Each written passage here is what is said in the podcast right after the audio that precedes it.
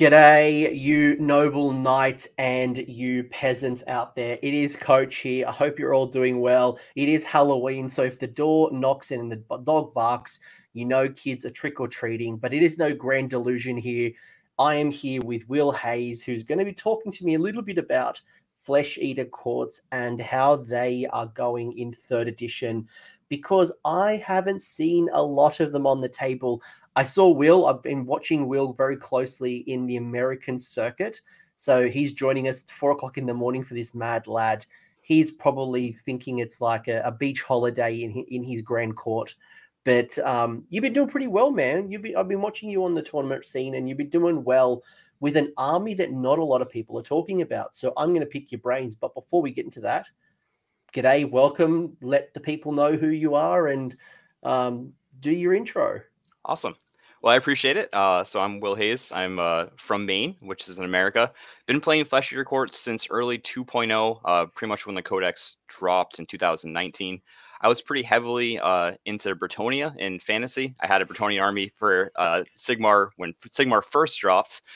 So I was really, it was unfortunate when they moved that to Legends. So I was looking for another avenue to kind of play that theme of the courtly, the noble knights, and then led me right into Flesh Eater Courts. So I picked that up in 2.0, went to a bunch of events with them, but trying to been refining my list since then. Towards the end of 2.0, they were doing in a pretty good spot. They had some tough matchups. Gargants didn't help. Archeon didn't help at all. But I think they're in a decent spot in 3.0. They definitely have some opportunities, but we're still trying to feel that out right now. And big love to 3D6 Wargaming, which is obviously your games club. You go lots of representation there. You make some really good points, even just to kick things off. Like when because you know, I've been in lockdown. I'm out of lockdown now. Happy days, great success.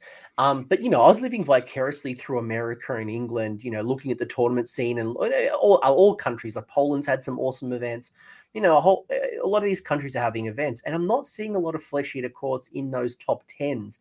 You know, very, you know, you're a 3 and 2, 2 and 3 kind of average army. And I don't know if people just aren't running them, because I'm not seeing a lot of people actually running Flesh Eater Courts. And they've gone through a lot of changes. Like, Will, you and I were talking before we went live. Flesh Eater Courts is in a really interesting spot because, you know, let's you know, take a look at this, right? So if you run a lot of ghouls, you lost Ghoul Patrol, which was a battalion that was staple for ghouls. You don't have a lot of rend. You don't have a lot of mortal wounds. You have a lot of speed, but the board has shrunk. Like it's interesting. So because I'm like, where do Flesh Eater Courts kind of sit?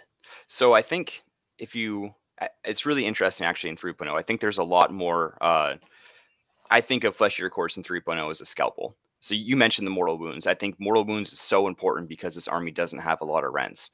Most of your attacks are rend 0.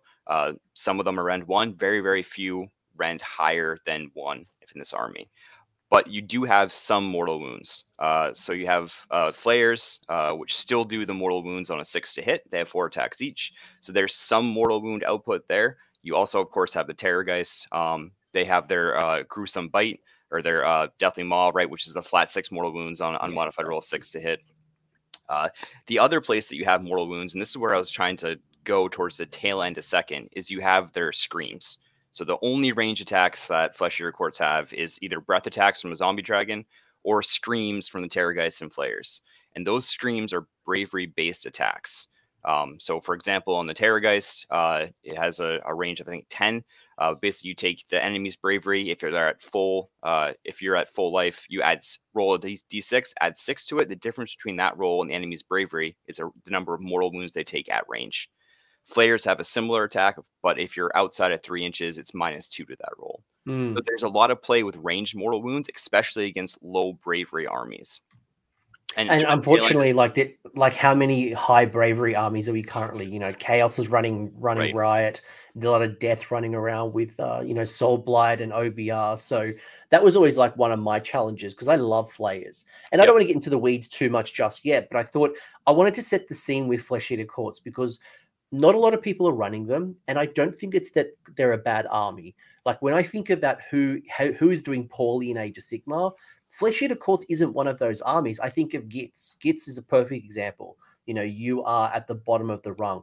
And I think maybe it's just that we haven't got a lot of Flesh Eater Courts players, and we're all kind of working out the right way to build the Flesh Eater Courts list for 3.0 because the game has changed. There's the safe stacking.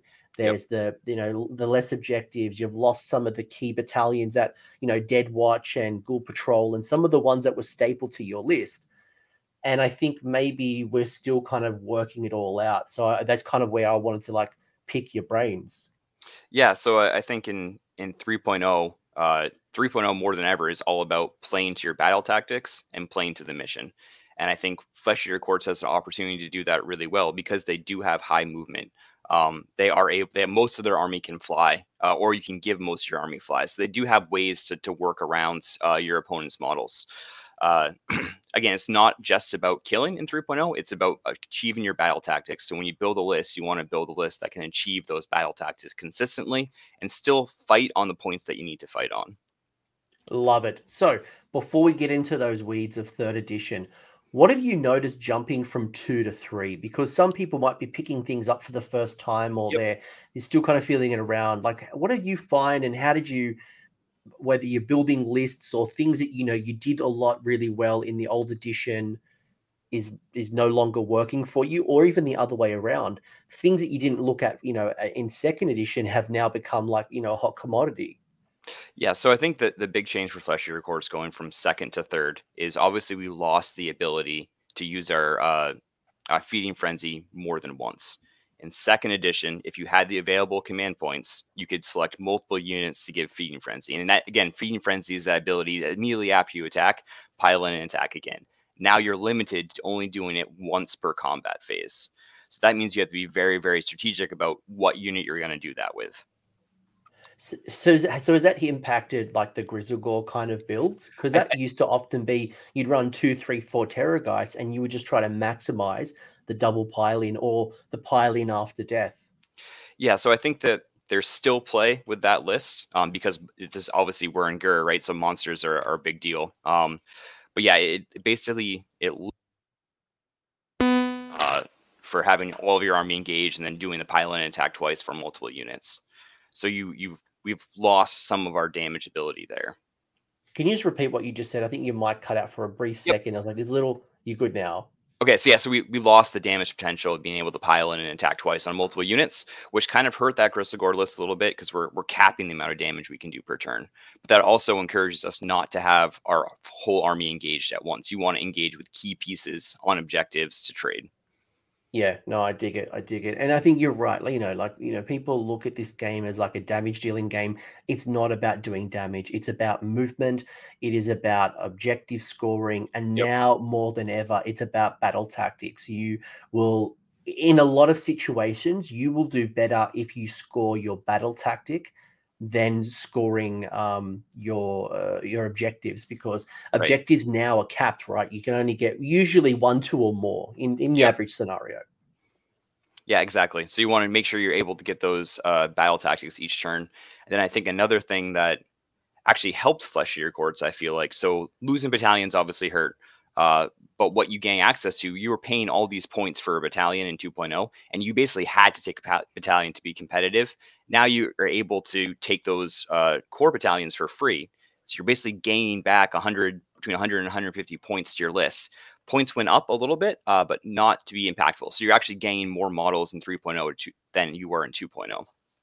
And I'm going to bring up one of Will's lists, within the session. We'll talk a bit more about it, and kind of wrap this all up. But I'm just looking at your list now. And when I look at the price of, say, the Ghoul King on Terrorgeist, I'm looking at the Ghouls and the Flayers. You're right. When I look at the price comparison, Flesh Eater Courts didn't get hit nearly as hard as other armies. So you saved a bunch of points, whether it was, from Feast, from Dead Watch or Ghoul Patrol or all the other ones. I remember there was a Horrors version, and you're probably getting a bit more from your buck. And I love the fact that you've got the ability to go one drop if you want to.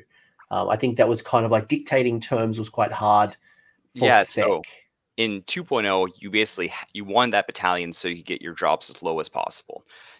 Flesh Eater Courts is an army that wants to be able to decide whether to go first or second. You want to, you're shooting for that double turn because that double turn is so impactful. Well, with any combat army, you want to be shooting for that double turn. And now you're going to get it for free with one of the core battalions.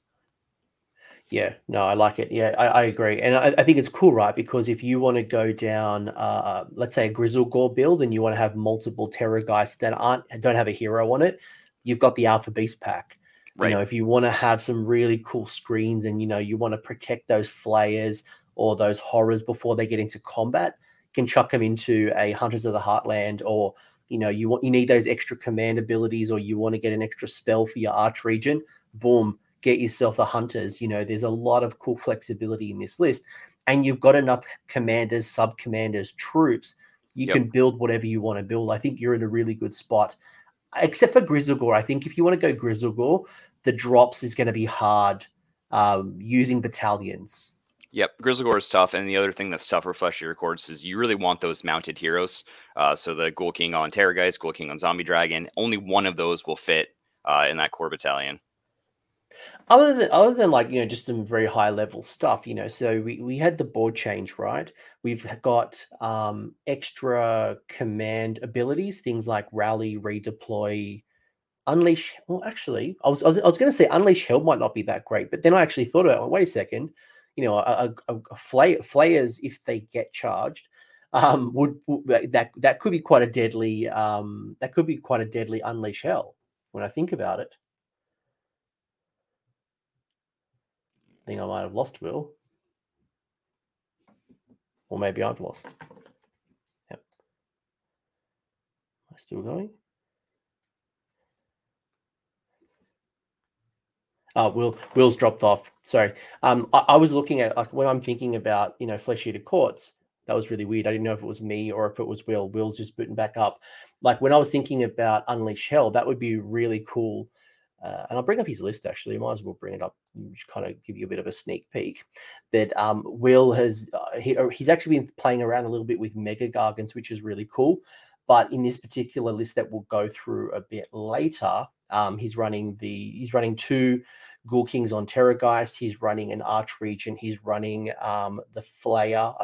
He's running 3 units of Crypt Flayers, a unit of 20. So he's reinforced the Crypt Ghouls.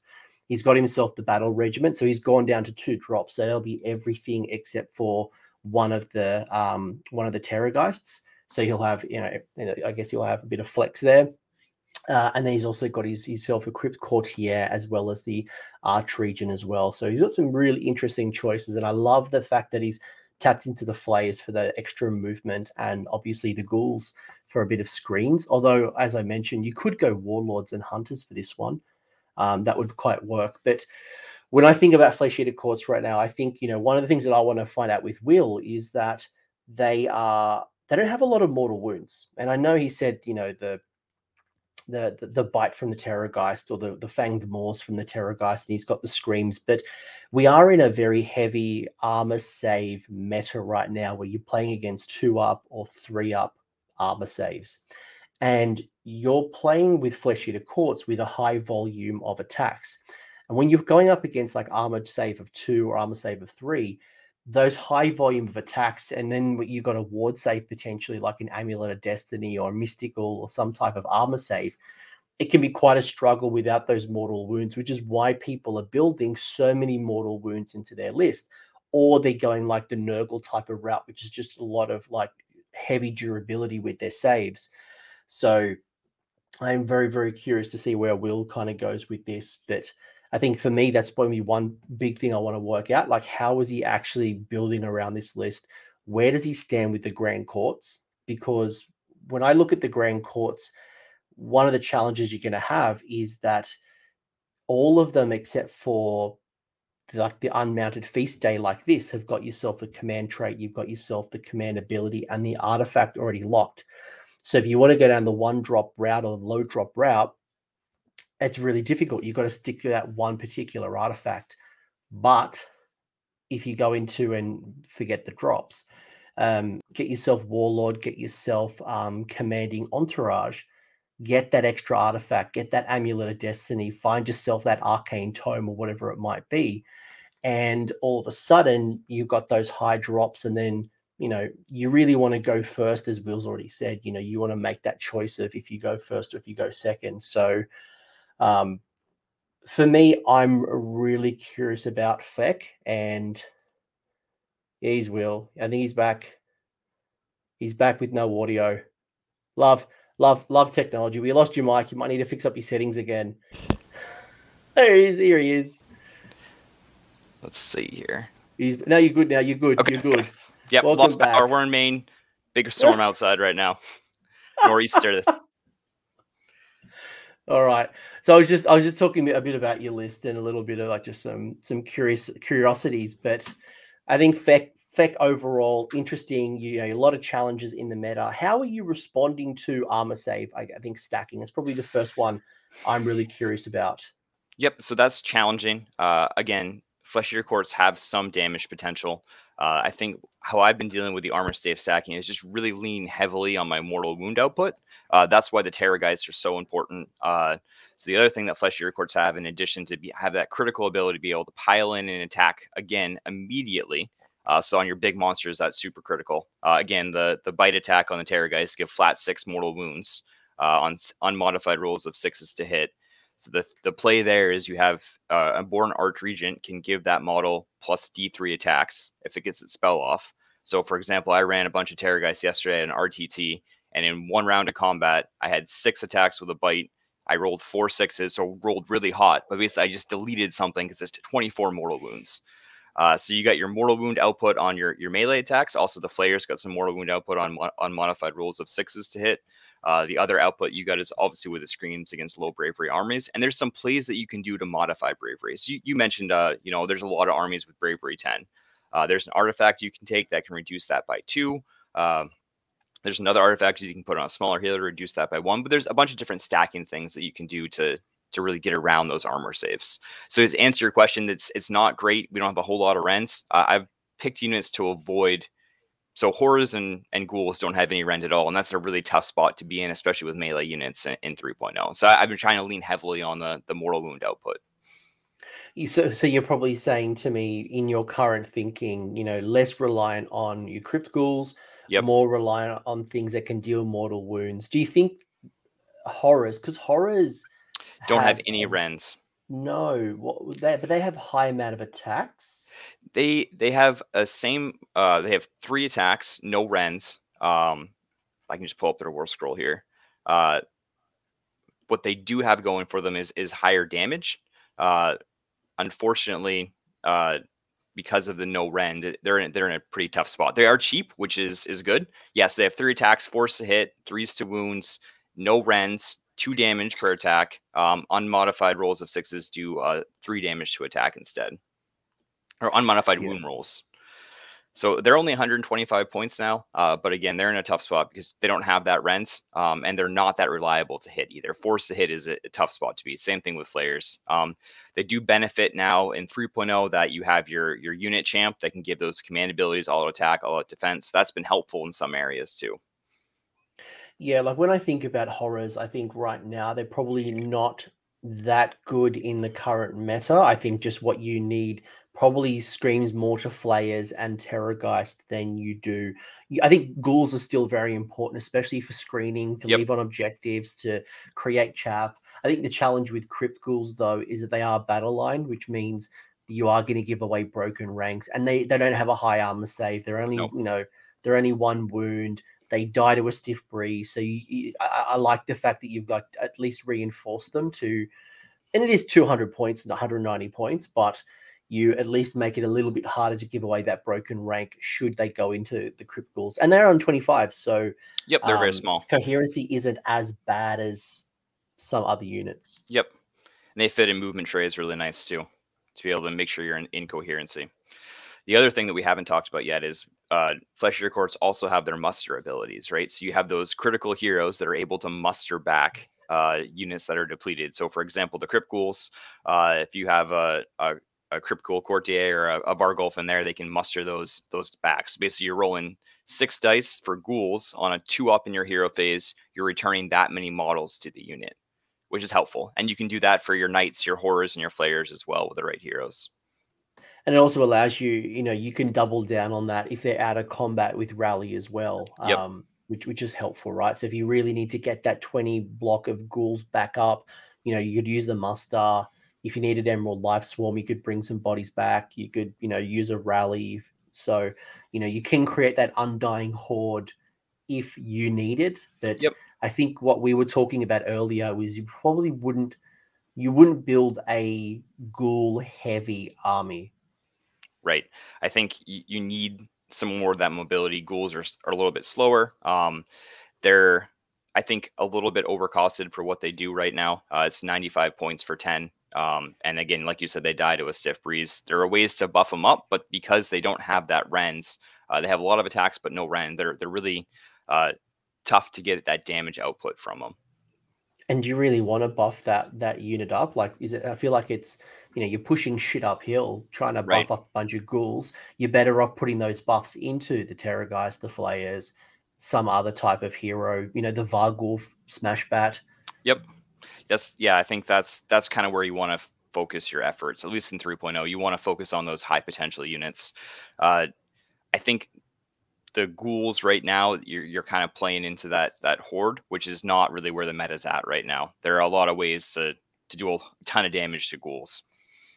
If they had like a free movement at the start of the game or some type of rule, it might be helpful. But I personally wouldn't put too many points into ghouls unless there was some type of need.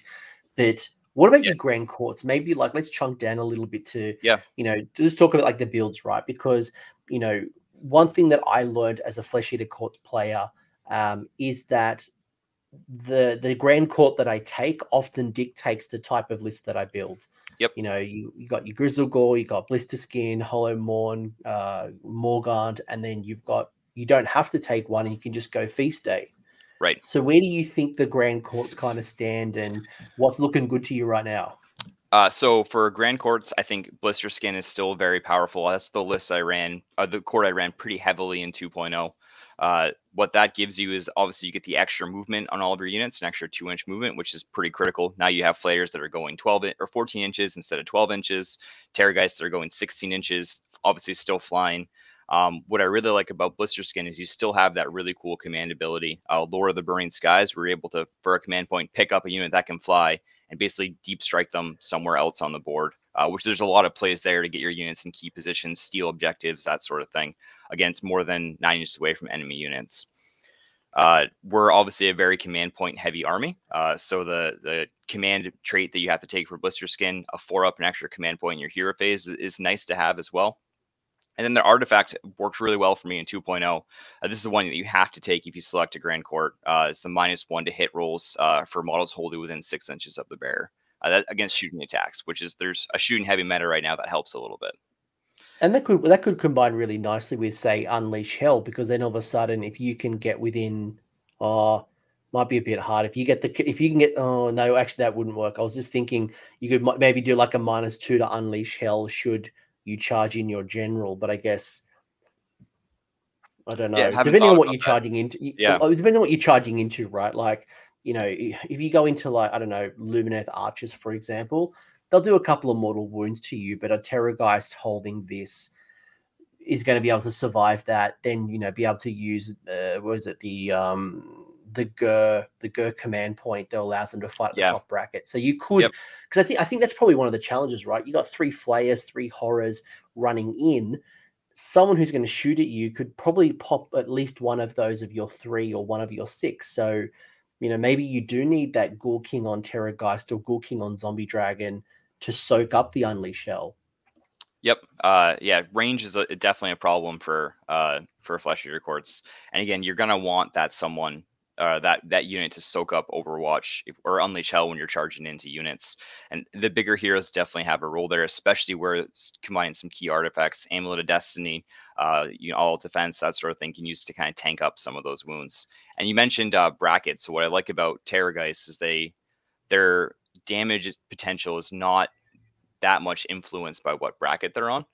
So they're still, their bites are still going to have 3 attacks. So what brackets with the Terrorgeist is their Scream gets a little bit harder to inflict those mortal wounds, and they lose some of their Skeletal Claw attacks, which aren't that reliable anyway. So what I like about Terrorgeist is that even if they're damaged, they still have a lot of output. Yeah, you can never underestimate. Like, there's a lot of monsters in the game where if they're half wounds taken or 3/4 wounds taken, you can always write them off. Like, yeah, they're not going to do that much damage. They're a bit swingy. They don't have a lot of attacks. They won't do a lot of damage. But a Terrorgeist, even on 1 wound, I've seen it pull down some serious heavy. Yep. If they spike and get 1 or even 2 6s to get, 12 mortal wounds, I've seen them pull down, Ironclads, 18 mortal wounds, which is, you can't leave them with a single wound on. You've got to get rid of them. Yep. The other thing about Blister Skin, which is really, really nice, is so right now for a normal Flesh Eater Quartz army, the only battle line that we have as an option is Ghouls. Blister Skin unlocks Crypt Flayers as battle line, which is really nice because then you're not forced to take those 3 units of Ghouls and you have some more flexibility there. The other way you can unlock certain units as battle line is by taking the right courtiers. So if you take Crypt Infernal, you can unlock Flayers as battle line as well. If he's your general, same thing with the Crypt Haunter courtier that unlocks the Crypt Horrors as battle line if they're your general. Yeah, you got to have the general piece, and obviously you've got your Grizzlegord, Terrorgeist, and Zombie Dragons. What do you think about unmounted Terrorgeist and Zombie Dragons in a Grizzlegore build, given that we are in the monster meta, given that they'll have raw, they'll get you extra victory points? Yeah, so I think though Grizzlegore definitely has play, especially with those big monsters, Zombie Dragons, Terrorgeists. When you think about the damage potential of a Terrorgeist, the only thing that having a mounted Terrorgeist gets you is an extra 5 attacks for your hero. Obviously, that hero is going to be a wizard, so they get 1 cast. And then what you're giving up by having them unmounted is a summon as well for a command point. But you still have that bite attack that's doing those flat 6 mortal wounds.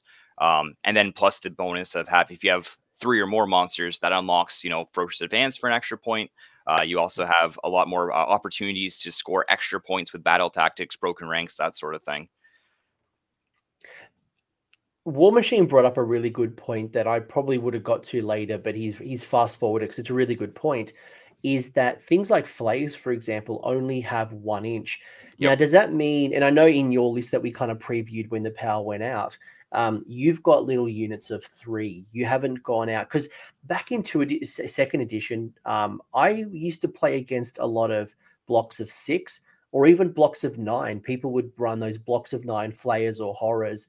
With something like a 1 inch reach on your Flayers, has that now meant that you're less likely to run the bigger blocks?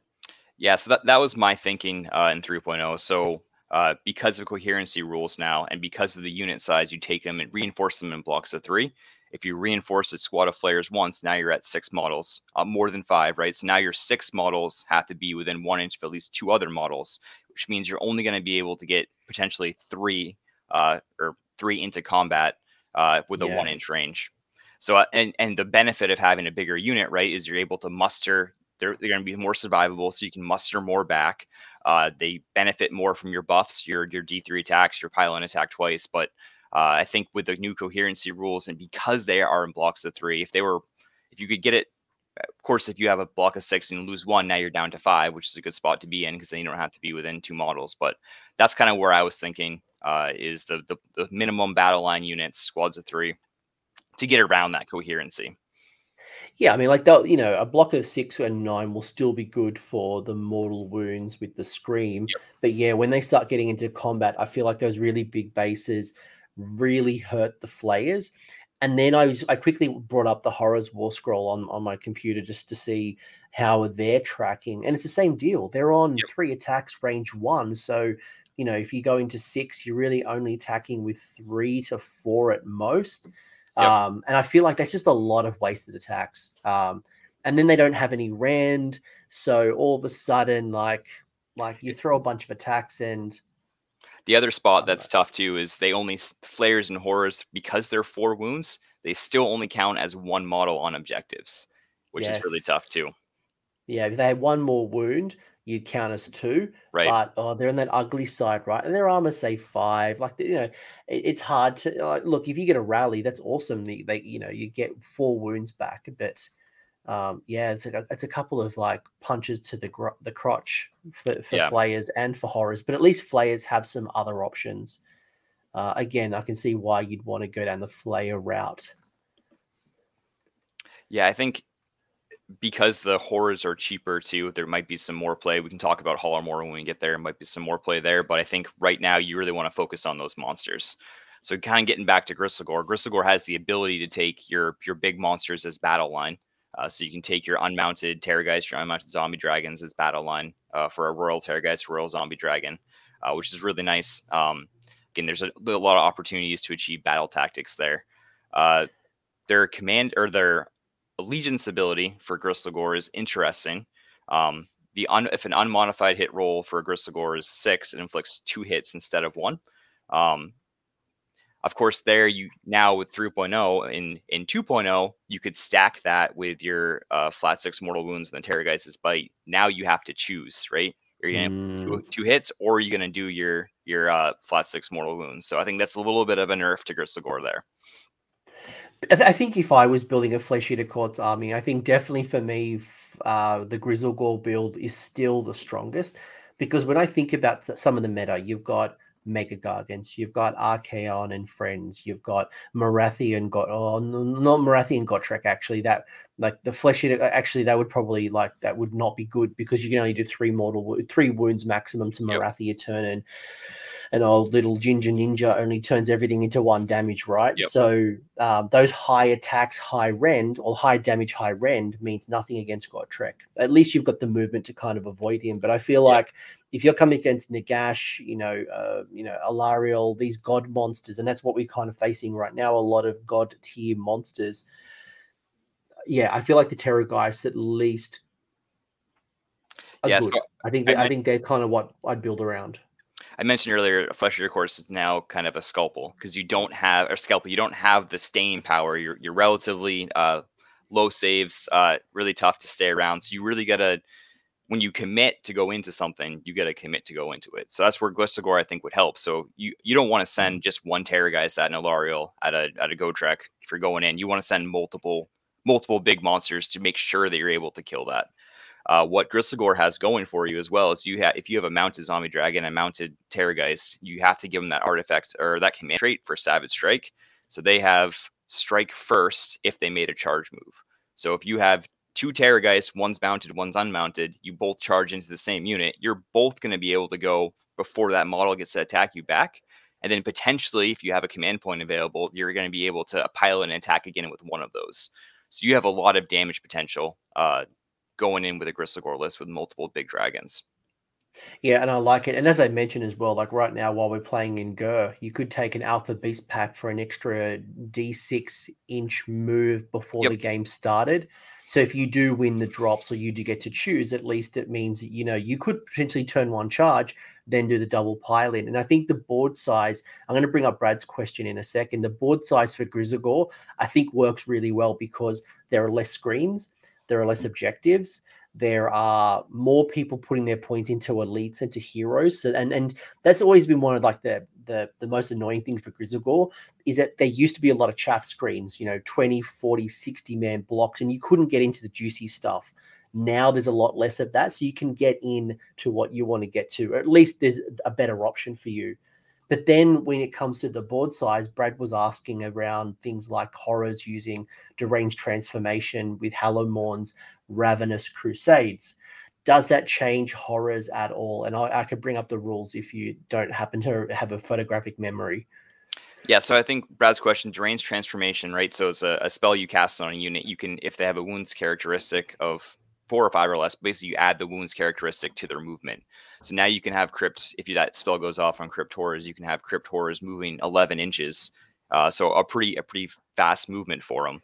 I tend to like that spell more on flayers, because you're able to move that flayer from 12 inches to 16 inches, which is impactful for first turn, because then you have a potential to get a first turn charge off. But yeah, it definitely does help crypt horrors there. Their Ravenous Crusaders ability, I haven't has seen a whole lot of play with that. That's an ability where you have to spend a command point, and then you get +1 to run in charge. And you can also run in charge in the same turn. So you're giving those players or those horrors a lot of extra movement, but you're losing a command point for that. And this is really a command point hungry army, even without, because you want to save those command points for Feeding Frenzy to pile in and attack twice. And I don't think that the Crypt Horrors have the output that you need to be able to accomplish anything significant. And because of the coherency as well, I think that's probably the big key as well, right? Is that one, there's no rend. It's not like it's a high amount of attacks. And then you're not getting, like, if you pay for 6, you pay for 9. I think that's what I'm used to a lot. And I don't want to harp on too much because I think it's just the challenge you've got to work around is how do you get around these coherency issues when, you know, you're paying for 6, 9, 9, you're double reinforcing your horrors, but you only get like just over half of them actually in combat because of the large base sizes and the low range. It's what IDK with their thralls have an issue with, right? They've got a one inch attack, 32 mil base. They can only get in half, if just over half of their models in combat. Yeah, at that point, they're just applet of wounds, which is good because you're going to have a unit that's going to stay around and have the potential to do more damage over time. But I think you need to look at where you're putting those points. We were talking about Gristlegore, and you mentioned, you know, having the Alpha Beast pack and then being able to potentially Alpha Strike. I've come around from 2.0. I was very heavy into trying to Alpha Strike, get the priority, try to throw something in the opponent's face, make him deal with it, and then that gives you the freedom to react around to the rest of the board. I think with the smaller board size now, and because Flesh Eater Courts still have that high mobility, I've kind of come around to the other side where I'd rather be able to react to what my opponent's doing and not throw those key units away turn one. Be able to pick and choose where I want to engage with what units and play more of a reactive game in 3.0. It's why people are like, you know, the first battle tactic most people will do is run 3 units in, you know, if their monsters get the extra VP. Like that seems to be one of the most popular battle tactics early on. But sometimes that can be really powerful if you're playing against double shooting bow snakes, you know, the cruel boys. You might want to get the jump on the dragons when the Stormcast dragons come. I don't know how they're going to kind of fit into battalions and things like that. But, you know, because the last thing you want is just shot off the board, right? You know, double shooting bow snakes will just shoot you off the board. You'll give away VP and you got nothing left. So, but you're right. Like I don't feel as aggressive as I used to be. I'm holding back my army 1 turn, possibly 2 turns, you know, racking up those battle tactics. And then kind of like turn 3, when that kind of, you know, where the objectives are going to be. And if there's, you know, an objective move because it's a too tiny shift or whatever it is, you can engage appropriately. Yeah, and the other thing that you can do too is by staying back a little bit more. That's why I really like this army, because you get the flexibility with the summons, right? So the heroes that you bring in, some of them have the ability for a command point to summon another unit, right? With the Terrorgeist, you can summon Horrors or Flayers. With the Abhorrent Archregent, you can summon 20 Ghouls, Horrors, Flayers, or a Courtier hero. Zombie Dragon, you can summon in a Courtier hero. So you have this flexibility with your summons to be able to drop units on the board to either influence what your opponent's going to do or grab those key objectives that might be out of reach for you. And that's unexpected a lot of time for your opponent. And it's quite hard. Like I've played plenty of Flesh Eater Courts armies and they'll drop 500, 700 points just from the cheeky free summons. And, you know, all of a sudden it's now 2,000 points versus 3,000 points. And I think using that to your advantage. Is there anything that you like to summon more than others? And I know obviously you can respond to your opponent and like in a scenario, but is there things that you draw from more? So what I've, the challenge with summons and what I've been trying to develop in my play style is ideally you'd like to have your summons as late in the game as possible. You don't want to draw upon them until you need them in that critical spot, because they come in 6 inches from any board edge. You can get them exactly where you need to go. The challenge there is if your heroes that are doing those summons, the Terrorgeists, want to be aggressive, they want to get stuck in, and if you don't use that summon before they die, you're going to lose it. So what I've been trying to do more recently is, as soon as the game starts, do my summons. So basically, you're doing that force multiplication immediately. I tend to like to summon Flayers. I also like to summon Courtier Heroes. So the Vargolf, I like to summon a lot with the Abhorrent Art Regent. That's why I included that in my list, because basically you have a 245-point model, 240-point model that can summon in either 180 points for the Flayers or 160 points for the Vargolf. So I like to summon in those key support pieces as well as the Flayers, just because they do have that high movement. I don't think... I rarely, very rarely summon in Horrors, because I think Flayers are just better at what they do for the points. Yeah. You can either summon in 180 points of Flayers or 125 points worth of Horrors. Yeah, or you bring in ghouls if you need screens and leave something on the objective. I think unfortunately for Brad, who loves the ideas of Horrors, and you know, Flayers for me were always the thing that I really enjoyed. I think just I don't want to like rubbish poo-poo poor old Horrors too much, but I think there's just a lot of things going against them right now that doesn't play to their strengths. And maybe there'll be a time where Horrors become good again. And, you know, when armor save stacking has been stopped, then, you know, you can only get a maximum, I don't know, 3-up armor save or some type of change comes into the game. It might be a bit more viable, or maybe they get a 2-inch range. But right now, there's just a lot of things that kind of says to me, go Ghouls, go Flayers, go Terrorgeists. Yeah, I think Crypt Horrors might have some play. There are only 125 points. If you can get big enough units and you kind of spam those, again, your damage potential is going to be limited on them just because of the no rend and then the coherency rules. But that still is a lot of wounds to chew through.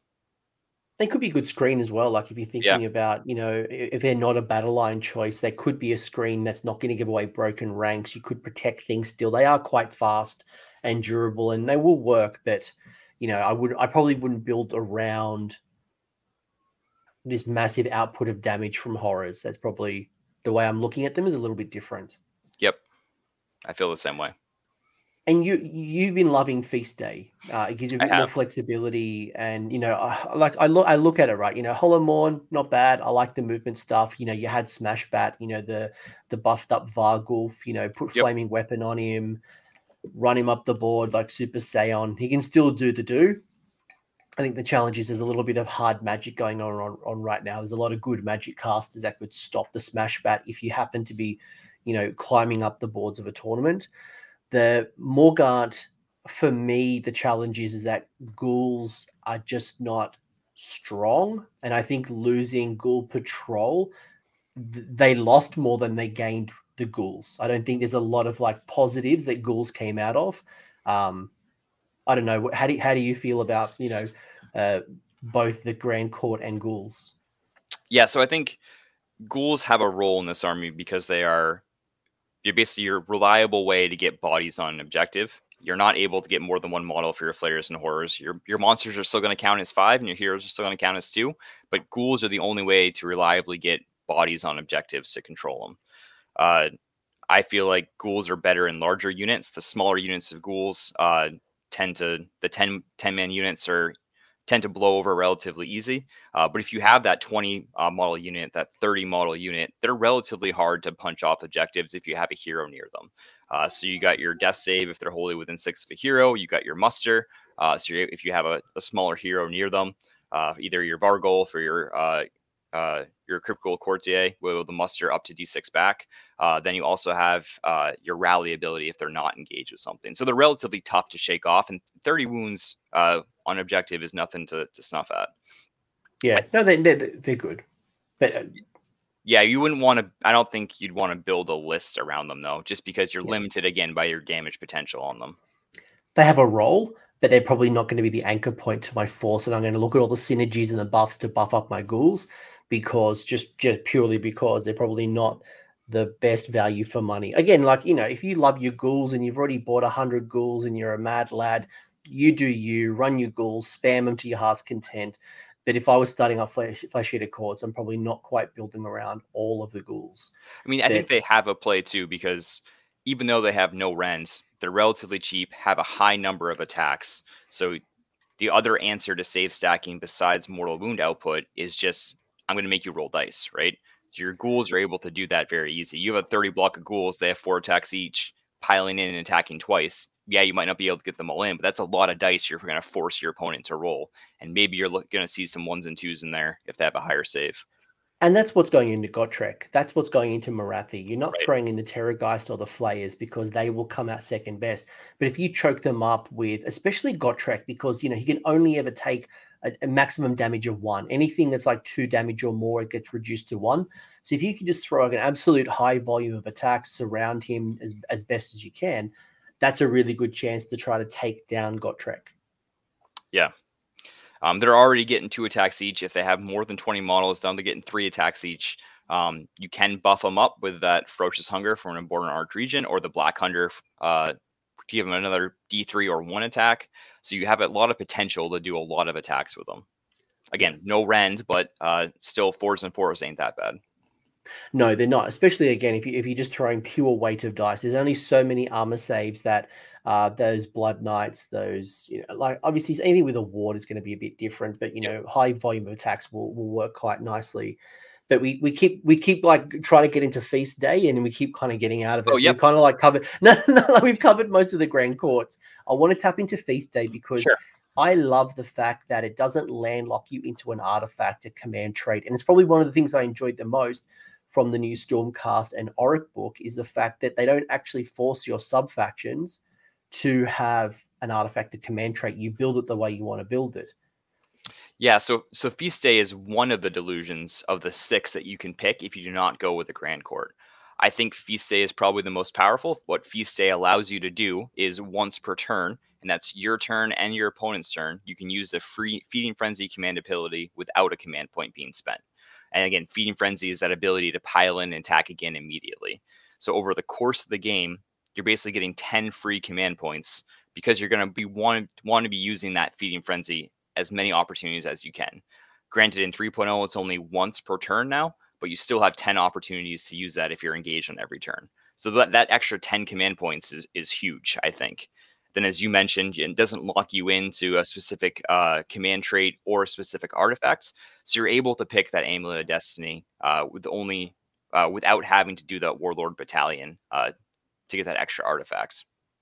I was just reading over the other delusions, and the other one that I probably really like outside of the Feast Day is a matter of honor. I really like that because we've lost a lot of rerolls in the game. So being able to, and there's a lot of heroes right now in the meta, so there's a lot of points being tied up. So the fact that you get to reroll hit rolls of 1, so you can still do all out attack and things like that. You get the free rerolls of 1, which is great.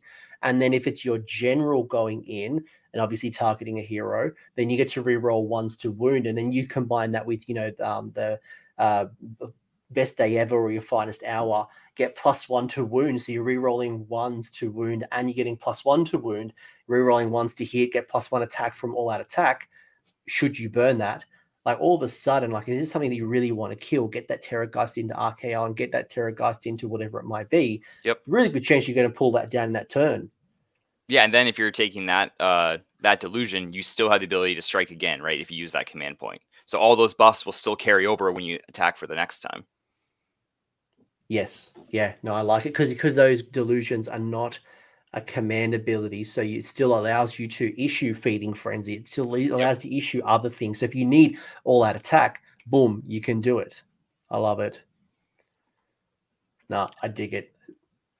Yeah, I think I've been running Feast Day, even at the end of 2.0, I just think it outweighs the benefits the other courts get you right now.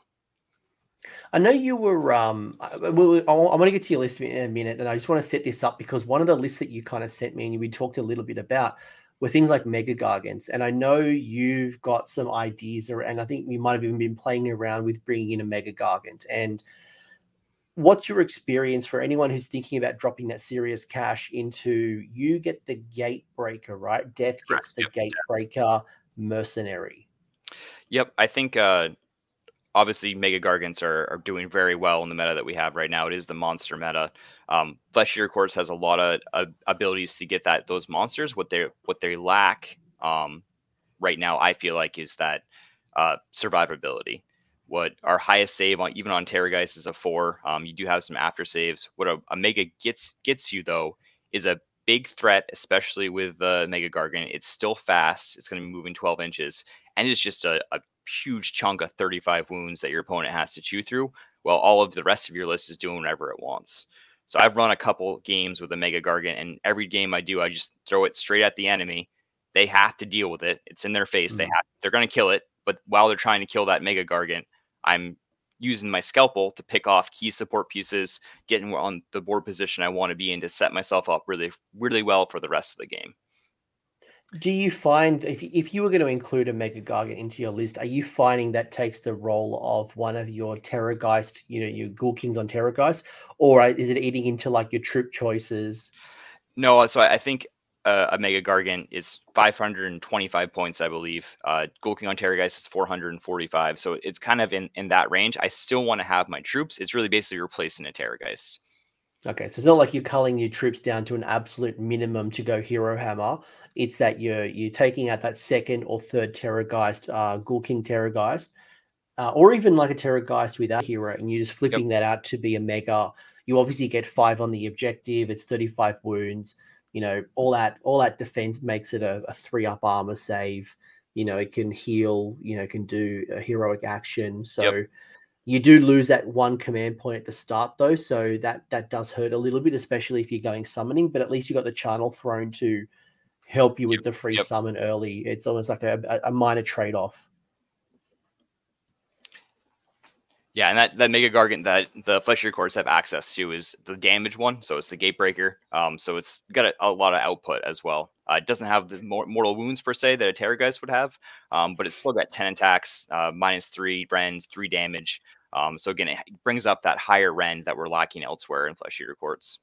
I think the other thing as well, Omega, and I don't want to go, this is not the Mega Gargant show, but the other thing I wanted to call out is the fact that if you run a Mega Gargant into your opponent, and I guess, Terrorgeist remains true, there's always that other threat of another Terrorgeist or some type of other big threat monster. So I was like, well, if I deal with the Mega, and I know I've got to pull down the Mega, I've got to put a lot of resources into the Mega, I've still got to deal with this Terrorgeist. I don't know where it's going to go. And the fact that it's got high movement, it's always a threat. You just got to handle it. And it's like, where do I handle? And some people just don't have the tools to handle both. Or even a double Terrorgeist, that is a scary proposition if they either break off and go independently or if they hunt as a pack. Yep, and I think there's a play too with if you have a couple big mobile threats with the whether it's 2 Terrorgeists, whether it's a Mega Gargant and Terrorgeist, you're basically you have a bait unit, right? You're gonna want to throw one out, see how your opponent reacts to that model, and then that gives you the flexibility to pick and choose where you want to engage. So it's really, I like running all of those big threats, big monsters in 2s, because you're going to throw one out and then be able to react based on what your opponent does to deal with that threat. Do you like the endless spells at the moment? Because I know that it always used to be the I've forgotten the name, the chalice. Yep. Yeah, I remember the chalice was just like one of those favorites you chuck in the middle of the board. Get a whole bunch of dice, heal up. It's more expensive now. I tried it a couple times in 2.0. I wasn't super impressed with it. It's 70 points. It was cheaper. So basically what that chalice is going to do is every time a model dies, you're going to put a counter on it. And then on a 4-up, you can heal. At the end of the turn, you can heal wounds to other models that are around it or return models to Flesh Eater Courts, with the wound characteristic at 1. So basically means you can return ghouls with the chalice, or you can heal up models within 12 inches of it. I tend to not use this spell because I don't want to be in a certain spot. Because you have to be near it, and once you cast it, it's staying in the certain spot. I want to be mobile and not have to stand near a chalice to be able to get that stuff back up. I also think we have the ability to return models with musters, and I think that's probably a better space to put your points in. For the same cost as a chalice, you can bring a Crypt Ghoul Courtier. And every turn, if that Crypt Ghoul Courtier is near your ghouls, you can bring back D6 anyways on a 2-up. Yeah, okay. Yeah, I think the key was the chalice, I think, works really well with things like the Terrorgeist because, again, you're just healing them up, especially if they're hunting as a pack. Yep. That you're just healing them up and they're just, and then you obviously use heroic action to heal as well if you need to. Really good leadership. But you're right, like if you are thinking about maybe healing up your ghouls, and there's a lot of opponents who can unbind your endless spells right now. Priest can do it. Yep. You can also now do it as a heroic action. Maybe you are better off with a more guaranteed courtier, Vargulf, some type of support hero, And if they're attacking and shooting your support hero, cool. They're not attacking your Terrorgeists or your Flayers.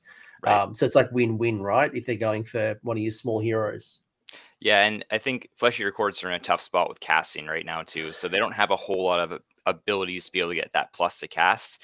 Yeah, they have an artifact, but you're spending some artifacts on it to get +1 cast and unbind. Yeah, they have a command trait, but that's really it. You're looking at maybe +1 to cast at most. So against a lot of armies, especially your god monsters, you're probably not going to get a whole lot of spells off. Yeah, I'll run around with Marathi in my Daughters of Cain, who has a natural +1 to her cast, and there's a heap of spells she just doesn't get off. Like, +1 is not a lot, and then you start going against Lumineth and Tzeentch and Nagash's, and you know certain armies like that have just like auto unbinds. Yeah, Seraphon's like, you can't really rely. Tough. Yeah, you can't rely on those +1s, and I think that's probably the other caveat is that with endless spells, they all went up in points. There's now more chances to unbind them. And if you don't have a really strong caster, you know, you can't bank on having it around often. And then a smart opponent will unbind it. If there's an endless spell already on the table, they'll unbind it in your turn, which means you can't recast it in your turn, which means it's just points on the table you can't tap into. And I think everything the Chalice does, I think the Life Swarm does better because it's less points. You're going to get the 2d3 turns that it comes down for a heal. So I think in most scenarios, I'd rather take an Endless Life Swarm than a Chalice right now. Yeah, that's a good call. I know that there's been like the Horse Stampede and there's been a whole bunch of other ones, but I think the Chalice was the one that I always saw a lot. And even actually when I think about it, and I can't think off the top of my head if they've changed a lot, but there's a couple of debuff braveries as well, like a couple of endless spells that could help get more of those flayer attacks in. Yeah, there was one, the Horror Gas in 2.0. Unfortunately, in 3.0, they changed the way that spell works. It lost the bravery debuff, which hurts a little bit. Which, if it was around, that probably would work. Because that was probably one of my plays back in the day. Was I'd have a block of flayers, you throw down the Horror Ghast, get that -1 plus any other ways you can kind of debuff, as you said, artifacts and things like that, and then just roll those 2d6, get into combat.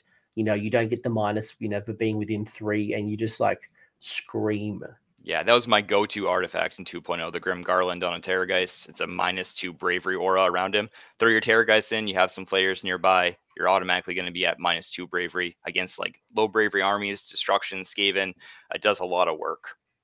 Do you dip into your allies much? I remember the last time I played against Flesh Eater Courts, people were allying in things like the and this might have changed with Soulblight kind of getting some new keywords and things. But, you know, people used to love, let's say, the Corpse Cart, because the Corpse Cart used to, and I'd have to check the language now, but it used to only work on death. And it would, and even like the Vampire Lord used to give like +1 attack. It used to work really nicely. Do you touch your ally pool at all? They changed the Corpse Cart to now only affect Soulblight units. Right now, Flesh Eater Courts in 3.0 can only ally in with Soulblight. There's a lot of potential there. I think some things that could be considered for Soulblight for allies is Deathwalker zombies have a spot in Flesh Eater Courts. I'm sorry, my dog's barking right now. That's all right. He agrees. The dog agrees that zombies are the place to be. It's a nice screen. Yeah, it's 20 bodies for I think it's 100. It's a lot. They don't have a save, so they could be. And again, you're looking at 95 points for Gould or 120 points, 120-ish points for 20 zombies. A lot more bodies you can get there. There's some other interesting things you can do with Soulblight heroes. Obviously, like Radakar, Belladama, those all could be some good support pieces for that would work well with Flesh Eater Courts to try and do what you want to do. Yeah, Belladama is a great way to avoid Unleash Hell, being able to, like, you know, cast a spell, you know, do a wound. You've now got a little unit of doggos in combat, so you can kind of avoid Unleash Hell, then you get in. And Radakar kind of is like another version of like the Smash Bat. If people don't know the Smash Bat, it used to be, is it Hallowmorn, Vargulf? You buff him up with, I can't remember what it was. Yeah, Ferocious Hunger, plus D3 attacks. He's got he'd have a Billowish Decanter, he'd get another couple attacks. Basically, it's just a small hero that's going to do a lot of attacks at high damage. Is there any armies that you struggle with? I know some people are asking me about, you know, how do you handle things like, you know, your god heroes, but, you know, like forget them for a second. Let's just talk overall. Like, who are your bad matchups? Gargants are tough, just because they have, especially if you do, I think it was the Taker tribe or something that gives the 30 models on objective for a Gargant. That's really, really tough to deal with. You basically got to throw your entire army at one Gargant per turn to be able to grind them down. So that's really, really challenging. Also, Flesh Eater Courts are pretty not that survivable, so Giants will do a lot of damage to them. God Heroes are tough too. Again, you just got to make sure you're committing the right resources at the right time to kill those. So Archeon's a challenge. You pretty much got to throw most of your army at it in a single turn to be able to grind it down. And then that's if you're able to kill it. Otherwise, you're probably going to lose because Archeon will just kill the rest of your army. So again, I think Flesh Eater Courts right now is a 3-2, maybe 2-3 army because there's some hard counters that we can't deal with. Shooting's very challenging as well. This heavy shooting meta right now against those shooting lists, you pretty much want to alpha them to try to get in as soon as possible to lock up those units. It's tough. Would you consider allying in the Velbats? Because they're a perfect little. They're fast. They are great to soak up, unleash hell, and if they die, who cares? Like they're just damaging. That's not going into your Terrorgeist. Yep, that's definitely a great play too. Have those little units running around that can soak up that Overwatch, that can jump on objectives. Again, I think Flesh Eater Courts really want to be reactive and they want to maintain their mobility, and that those Felbats fit right in with that style of play. And like 75 points or something, they can act as a screen. You're not going to give away broken ranks. If you need them to run into the backfield, the source Savage Spearhead, they're not a lot of models, so. You know, there's some interesting play, I think, you know, even though the Soulblight has and all of the armies have tightened up their language to be battle tome, you know, inclusive, and they don't care about, you know, Grand Alliance kind of keywords much these days. But, you know, those bats kind of act independently, don't need any love, just send them up the board, and probably works nicely with some of the shooting armies right now, and possibly going to be having even more shooting in the meta. Yep. Anything else we want to with? I want to bring up your list, sure. And we'll do it. But before we get there, is anything else we should probably talk about with FEC? I feel like we've covered a lot of stuff so far about FEC. Yeah. It's an interesting army despite how few models you actually have. Yeah, like you don't have a lot of different ways to play it. Is that challenging for you, like to not have a lot of options? Like when something's not working, we talked about horrors right now. Like, you know, they're not that good. There's not a lot of swing that, you know. There's only so many things you can do with your army. Yeah, I think it's beneficial for newer players for Flesh Eater Courts just because there are so few options for models. But I think there still is a lot of flexibility. So the flexibility that you bring with Flesh Eater Courts is all of your hero choices. So you have a ton of heroes. You have way more heroes than you do actual units. But it's beneficial for me as I built my collection. I could build, you know, I know I'm going to need a bunch of flayers. I know I'm going to need horrors and ghouls, and then from there, it's just picking and choosing what heroes you want to be able to make the army do what you want it to do. So I think it's for newer players, it's a really easy army to get into. Do you have a favorite hero? Yeah, so I really liked the Crypt Infernal Courtier. So it's basically just a hero flare. It's only 130 points. What it does is it unlocks Crypt Flares as battle line for any allegiance you pick, even if you're Hollowmorn, even if you're Gristlegore. So there's a lot of flexibility there. He also musters those flares back, which is really nice. He's got a range attack. He's usually my general in all the armies that I play. I just want to put this out, Games Workshop. If you're listening to me, and maybe you do, I don't know, please sort out this courtier rubbish. Like, I'm sick of buying a box of flayers and having to dedicate one to being a courtier. Or I buy a box of ghouls and I have to dedicate one. Then I have a weird number of flayers and horrors, and just make me an Underworld's Warband that has one of each courtier. I can buy it once. I have all the heroes for my army, and then I don't have to break up. Let me just do that for me, please. Like, yeah, please. That'd be really nice. It's so annoying. So annoying. Yep. I knew the people in Flesh Eater Courts would appreciate that, but that's genuinely like it annoys me so much. But as we found out when you went with the blackout, here is the list. It is a feast day. You've come from the realm of Hirsch. You've gone hold the line. Is that we probably didn't talk about that. Like, is it like grand strategies? Is hold the line the best one for you? Are there other ones you kind of toy between? Like, you don't really have you know, the magic build, you know, like you don't have priests. Yeah, so you could, couple options for Flesh of your Courts. If you're running monster heavy, you could do Beastmaster, keep your beasts alive. For this list, I was split between Hold the Line and Prize Sorcery because both your Ghoul Kings and your Archregent are wizards. So keep one of those alive or keep your battle line alive. So I think Beastmaster, Prize Sorcery, and Hold the Line are really good options for battle tactics. It just depends on what you want to do. Because we're a relatively squishy army, it's what are going to be your aggressive models? If you're going to be aggressive with your heroes, you don't want to pick them as your battle tactic to keep them alive. And I think for right now, for me, I'd rather be more aggressive with my heroes and try to keep my battle line alive, holding those key points. Yes, DEFCON, you could just buy the Underworld's Warband for the Courtier, but I'm more talking about the Flayer, the Horror, the other versions of the Courtiers, even like the Ghoul King. I think this is like, give me some new models. The Vargulf, love a new Vargulf. Don't talk about Cursed City. There's a sweet-ass Vargulf in there that, you know, nobody can access to, but that's not the point. Your list is, I think there might be one error in this list, though, just having a look at this really quickly. So the mount trait, yeah. Yes, yeah, the double mount trait. You've got to get yourself Warlords or Commanding Entourage to get a second mount trait. So just really quickly, which of the mount traits would you keep versus what would you drop? So I'd probably keep Gruesome Bite, but I think there's a discussion there to be had between Gruesome Bite and Razor Clawed for Terrorgeist. And I'm trying to pronounce that. Any reason why you'd go Razor Clawed over the Grim Garland mount trait?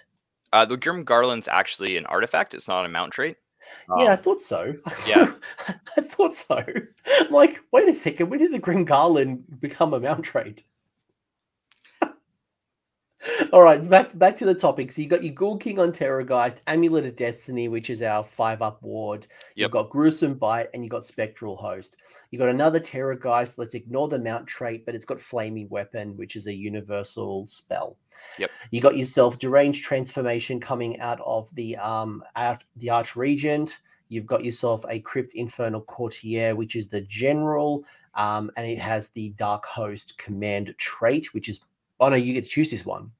Yep, so this makes him a wizard and gives him a spell choice. Ah, then nice. You got 3 units of 5 Flayers, 1 unit of 20 Crypt Ghouls. You've gone the Battle Regiment, so it's a 2-drop. So obviously only one of the Terrorgeist is in the Battle Regiment, one is the other drop. If we wanted a second mount trait, we'd have to go Warlord or something. And you've got 97 wounds, which is pretty decent in Age of Sigmar 3. It's not the highest, not the lowest. It's a good amount of wounds. Obviously, having the regeneration as well.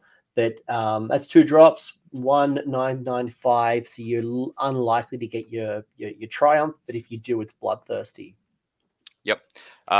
So a couple things here. So it is only 97 wounds. But you got to think about there's the potential to summon in 3 units with this list, right? So the 2 Ghoul Kings as well as the Archregent can summon in. So you're looking at summoning in 36 more wounds if you're picking Flayers or Horrors to bring those in. They're 4 wounds apiece. You get to bring in 3? Yep, 3 units of 3. Oh, yeah, so 12, 24, 36. Yeah. And then obviously the regeneration of coming back from the Courtier. Yep. Yeah. Ludo, we've already just said that we can't have a second mount trait without an extra battalion. So we just literally said scrap the Razor Clawed, but let's pretend it's not there. Let's pretend it was my input error. So only one mount trait, which is on the general. No, not on the general. The first Terrorgeist. Anyway, Will, talk to me about why did you build this way? Why the double Terrorgeists? Because for me, like why not a zombie dragon? Yeah, so I think. Again, we talked about it earlier, but I think the army lacks high-end output, so you really got to focus on those mortal wounds. And those Abhorrent Ghoul Kings on Terrorgeist have the flat 6 mortal wounds on their bite attacks. It's just a huge threat. They're able to delete units or delete those key pieces.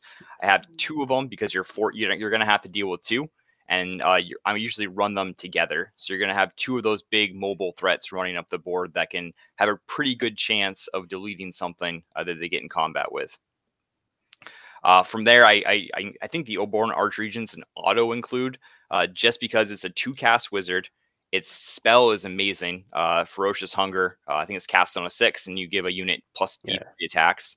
Now think about that on a Terrorgeist. So suddenly you're going to get D3 attacks to all of their profiles, and then that includes the bite attack as well.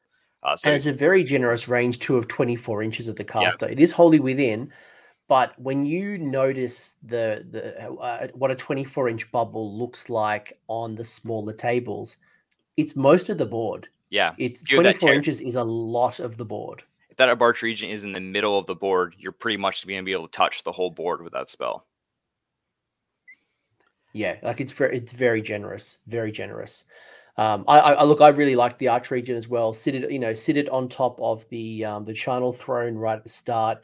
Get yourself those three knights, those 20 serfs, or that one courtier, and then keep it up on the board, trying to find that arcane terrain. Taking advantage of the magic. I think being able to use Mystic Shield, or what have you given it? Deranged Transformation. Yep, to give more mobility to the flayers of the ghouls. I think for the Charnel Throne too, now it's in 3.0, it's garrisonable. So you could garrison your Arch region in there at the start of the game as well. And for anyone who hasn't really looked at the garrisoning rules, what does that do for you? So you're going to have -1 to hit and a +1 to save. And then it makes your you measure range from the base of your Charnel Throne. So it expands his range by a couple inches as well. And I think Jonathan's asked a question that's a bit of a loaded question. I think we both know the answer to this one, but do you always use your Charnel Throne? So when I remember to bring it to tournaments, I always put it down. I think to answer your questions, though, I always deploy with it. If you handicap yourself by wanting to have your Arch Regent next to your throne until you do the summon for free, I think you're missing out on a lot of different plays that you could do over the course of the day. And that Arch Regent can be very influential because he does have a lot of wounds. He does have a lot of attacks. He regens 3 wounds. So to answer your question, no, I don't always use the free summon on the throne with the Arch Regent. It kind of depends on what my opponent's doing and where I need that Arch Regent. So I especially in a feast day list where you have those, you're not spending those command points on feeding frenzy. You have some more flexibility to, I'll take the hit. I'll spend the command point in the Arch Regent to do my summon, even though he's not near the throne, because that's where I need him to be. Interesting, because my experience against players have always been that Arch Regent hugs the Charnel Throne. Like it's like its second home. Like it never leaves. It is always sitting on top, garrison or no garrison. That is my experience. So the fact that you don't always do it and you're running him around the board, just being a nightmare. It's an interesting play. Cause that's predictable for your opponent too. If you see an Arch Regent in a throne, you're reasonable chance that he's going to stay on that throne. It gets nice to be able to move him around and do unexpected things with him. Cause he can fly too. Yeah, I mean, he's got a 4+ armor save as well, which is awesome. If you need all that defense, or you put him on, as you said, the garrisonable Charnel Throne, all of a sudden you're on a 3+ armor save. So that's pretty durable for you. Yeah, very. It's super durable for Flesh Eater Cores. Like if you say there's a 3+ armor save, and War Machine, I have no idea why serfs is a keyword. Like I don't feel like they've ever done much with it other than some very basic stuff in the book. Yeah, I picture it as a lore piece, right? You think back to Bretonians, and in the lore, Bretonians may be turned into Flesh Eater Cores. You had your serfs, your peasants, then you also had your knights, which were your horrors and flayers, and your peasants were the serfs. By the way, I do like that you are the only Flesh Eater Cores player I know that we always joke about, Flesh Eater Cores being Bretonia. Ha, ha, ha, very funny. You're actually the only person I know who have actually made the leap from Bretonia to Flesh Eater Cores. So, I tried to model my units based off that motif as well. So my mounted heroes have Bretonia motifs thrown in. So, yeah, I dig it. A lot of my Flesh Eater Cores are all converted from the Empire. So I've even got like a musician, I've got a standard bearer, I've got little helmets kind of melted onto them. Like I've got awesome. Free Guild General, I don't know if you know the Free Guild General on Griffin has like a big like armor plate. Yep. All of my Terror guys have like an armor plate with the crest awesome. And things. Really so I've gone into like the Knights of the Flesh Eater Courts. So you got your Terror guys, you've got your Arch Regent, the courtier. Obviously, we talked a little bit about, and would you add a Vargulf into this list, or is it because it's not a Hallowmorn that you wouldn't tap into the Vargulf? So I think a Vargulf does everything better than a Crypt Infernal courtier. It's a little bit more points. What a Varkolth does not do for this list is it doesn't unlock Flayers as battle line. So if I replace the Infernal Courtier with a Vargolf, I'd have to take all ghouls as battle line, which I don't really want to do. So this was in a blister skin. That was what I wanted to say. If this is a blister skin and you didn't have to unlock Flayers as battle line, yeah, you might go from the Courtier to the Vargolf. Yep. But because you need the battle line, if we've got to go the Courtier. Yep. Cool. Well, that makes sense. I really like the Vargolf. I think it's got some good things, especially if you throw Flaming Weapon on it and you just run up and just smashes things. And it's not a lot of points as well, right? Right. It's 160 points versus 130 points for the Crypt Infernal. And if people ignore it, well, guess what? You get kicked in the groin. It can muster back anything. Yes. That's what I love about the Vargolf is that they've got the flexibility to support the Knights or the Serfs. And I actually played this yesterday. If you want a Vargolf in this list, you can use your Born Archregent summon to get a Vargolf in. So I had an occasion yesterday where I lost 10 ghouls in a round of combat. I brought a Vargolf in, immediately mustered back 6 ghouls. That's good. I like that. You got your 3 units of 3 Flayers. We've already talked a lot about Flayers, a screaming attack. You've gone 3 as opposed to 6 because the 1-inch attacks don't lead well to going large blocks, despite what we used to do in 2B, which is like blocks of 6s and blocks of 9s. If you do 6s and 9s, it just means you're losing a lot of combat attacks and you're going to really do a lot of damage from your shooting. At least, bringing them back would be good from 6s and 9s, but I think you lose a lot with the 1-inch. Yep, I think so too. And then also it's a lot of points. So there are 180 points. You start getting 2, now you're at 360. Start getting 3, you're at 540. That's a lot of points to sink into one unit. It's a big tar pit. Like if you have a big block of Flayers, you're taking them not as the combat or horrors. You're doing like a really big tar pit and you just keep bringing them back and, denying them from scoring the battle tactic or the grand strategy or even scoring an objective potentially, but... Is it worth a block of 9 is almost 600 points, right? Right. That's Marathi. Like, would you drop 600 points for like a 9? You can't even get the most of them in combat. Probably not. And I think this army already struggles with low model count and objective control. And you start sinking that many points into one unit, you're probably going to take a Terrorgeist. That's almost 500 points right there. So now you start to have, if you have 2 Terrorgeists and 9 Flayers, that's 3/4 of your army. There's not a lot left to move around with.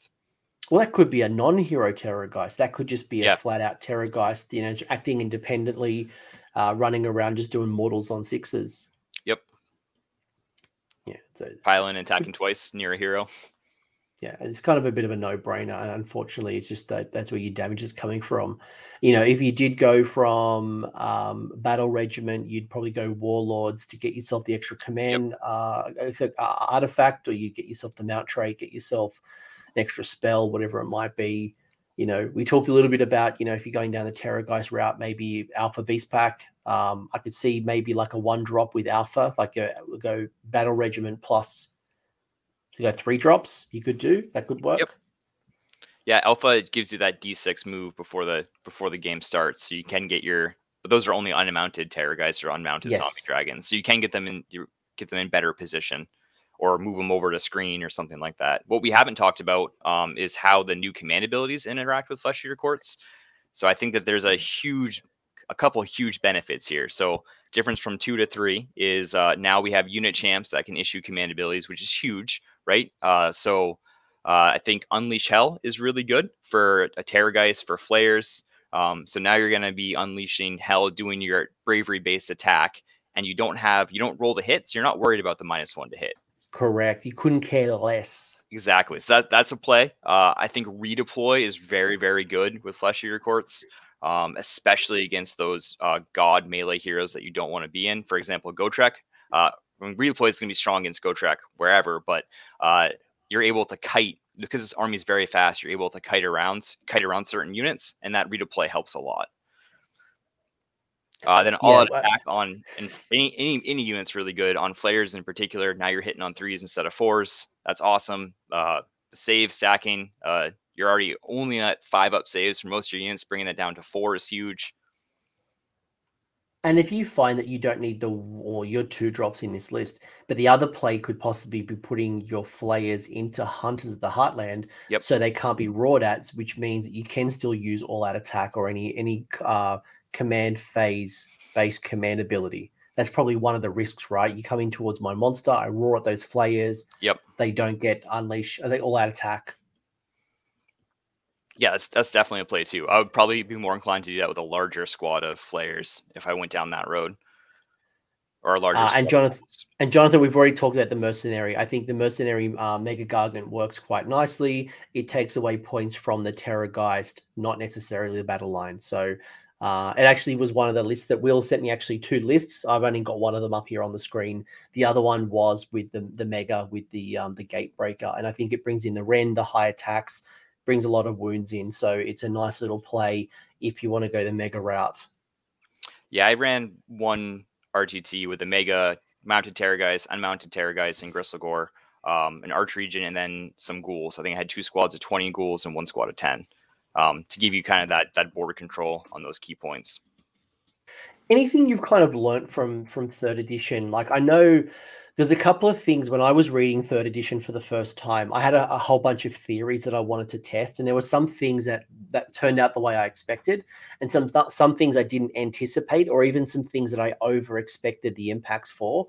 Is there anything in particular that you've kind of learned isn't as important or is even more important with Flesh Eater Courts and 3E?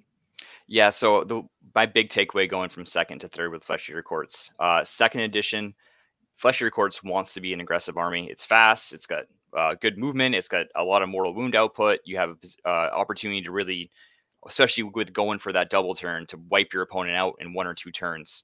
Transitioning to 3.0, it's not about killing your opponent. It's about playing to the mission, scoring those primaries, scoring your battle tactics, scoring your grand strategy. So for me, it was a big transition to try to not be that aggressive. I want to make sure I'm taking it my time, make sure I'm playing each round to maximize my point scoring ability. And so most of the time that doesn't mean killing your opponent. So that was a big thing for me. Does that change though, when you're dealing with bow snakes, shooty orcs, shooty elves? Does that change that? Like, I actually now need to be aggressive. Otherwise, I'm just going to be shot off the board. Yep. So it depends on the army that you're playing again. You really want to make sure that you understand what your opponent's does to be able to make that decision. Do I need to go straight at him, or can I afford to be cagey for a couple turns? Yeah. I think, that was the point that I wanted to make, is that, the Will isn't saying don't be aggressive in turn one, but if, you got to pick your battles. There are some things, those bow snakes are going to want to shoot you twice, and they'll take off some of those really key heroes, and they don't care about the -1s to hit, because they're just fishing for mortal wounds, and there'll be enough mortal wounds or your Lumineth archers doing mortals on 5s from a block of 30, or you're doing big damage from those big killer bows from the Auric War clans. They'll take down a Terrorgeist a turn. They'll just delete your monsters. In that case, you've got to go up. You need to engage them. You need to get rid of them quick. But in a lot of the cases, you don't want to get into combat early, because there's a lot of battle tactics that you can score early, and you just tag the objective, start the scoring process, but start setting yourself up for turn 3 to 5. Yeah, and against shooting lists too, you got to remember your summons. So if they deploy poorly and it's a shooting list, you can burn all your summons first turn, throw a couple units in their backfield. Then they have to shoot at those units while you're moving up the rest of your army, or ignore them, and then you're potentially locking them in combat. Yeah, while you start controlling the middle of the board. Right. Anything else from 3E that you're now building around, or different thoughts? Yeah, I think it's just trying to, again, I think of Flesh Eater Courts now as that scalpel. So it's really just trying to discipline myself to be able to set up those trades really well and make good decisions about what I'm committing to and what I'm able to hold back from. What are some of the things that you consider when you're making trades? So I want to consider what turn it is. I want to consider what I hope to accomplish. So basically most lists are going to have a couple big threats. You have to identify what you're not able to deal with, and then evaluate whether it's worth throwing away your key damage pieces to deal with that. The other thing I consider is, have I done my summons on my heroes yet? If I haven't, I might be a little bit more either want to do that summon or hold them back until I can get that summon off, because that's a big chunk of your points. You have a 440 point model that's bringing in 180 points, 160 points. You want to be able to get that summon off. Does that mean that you are more likely to go second than first just to fish that extra command point? Yep. So I get in against every list except for really heavy shooting lists that can hit me turn one. So your Lumineth lists, I usually want to go second. So I'm able to react to the opponent and also get that chance of that double turn as well, which is huge. Yeah, no, I can see that, because you do need the CP. You're quite hungry for the CP. Yep. A lot of ways to use it in your army, but, you know, how you get that is going to be challenging. And I think I could definitely see, especially, you know, going second is always a really good choice. Unless obviously you need it, right? Like I think my default right now is to go second unless I see a really good use case to go first. But it takes time for you to get comfortable to give away the turn. I think most people, when they win the priority role, they want to take it because they're not comfortable with the defensive mindset of I can give it away and I'm confident that my army could survive whatever they throw at me. Yep.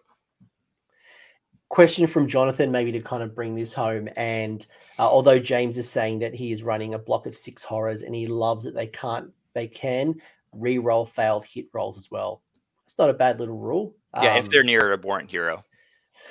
But I think the question is, you're not getting all 6 in. I think that's my issue with horrors, is that it's good in theory, but you're actually really only getting in 3, maybe 4 at most. Yeah. But to Jonathan's last point, and we'll kind of bring things home and wrap things up, is there anything that you'd like to see in an updated Flesh Eater Cults book? Because you are probably in line. You're probably middle of the pack, maybe closer to the front.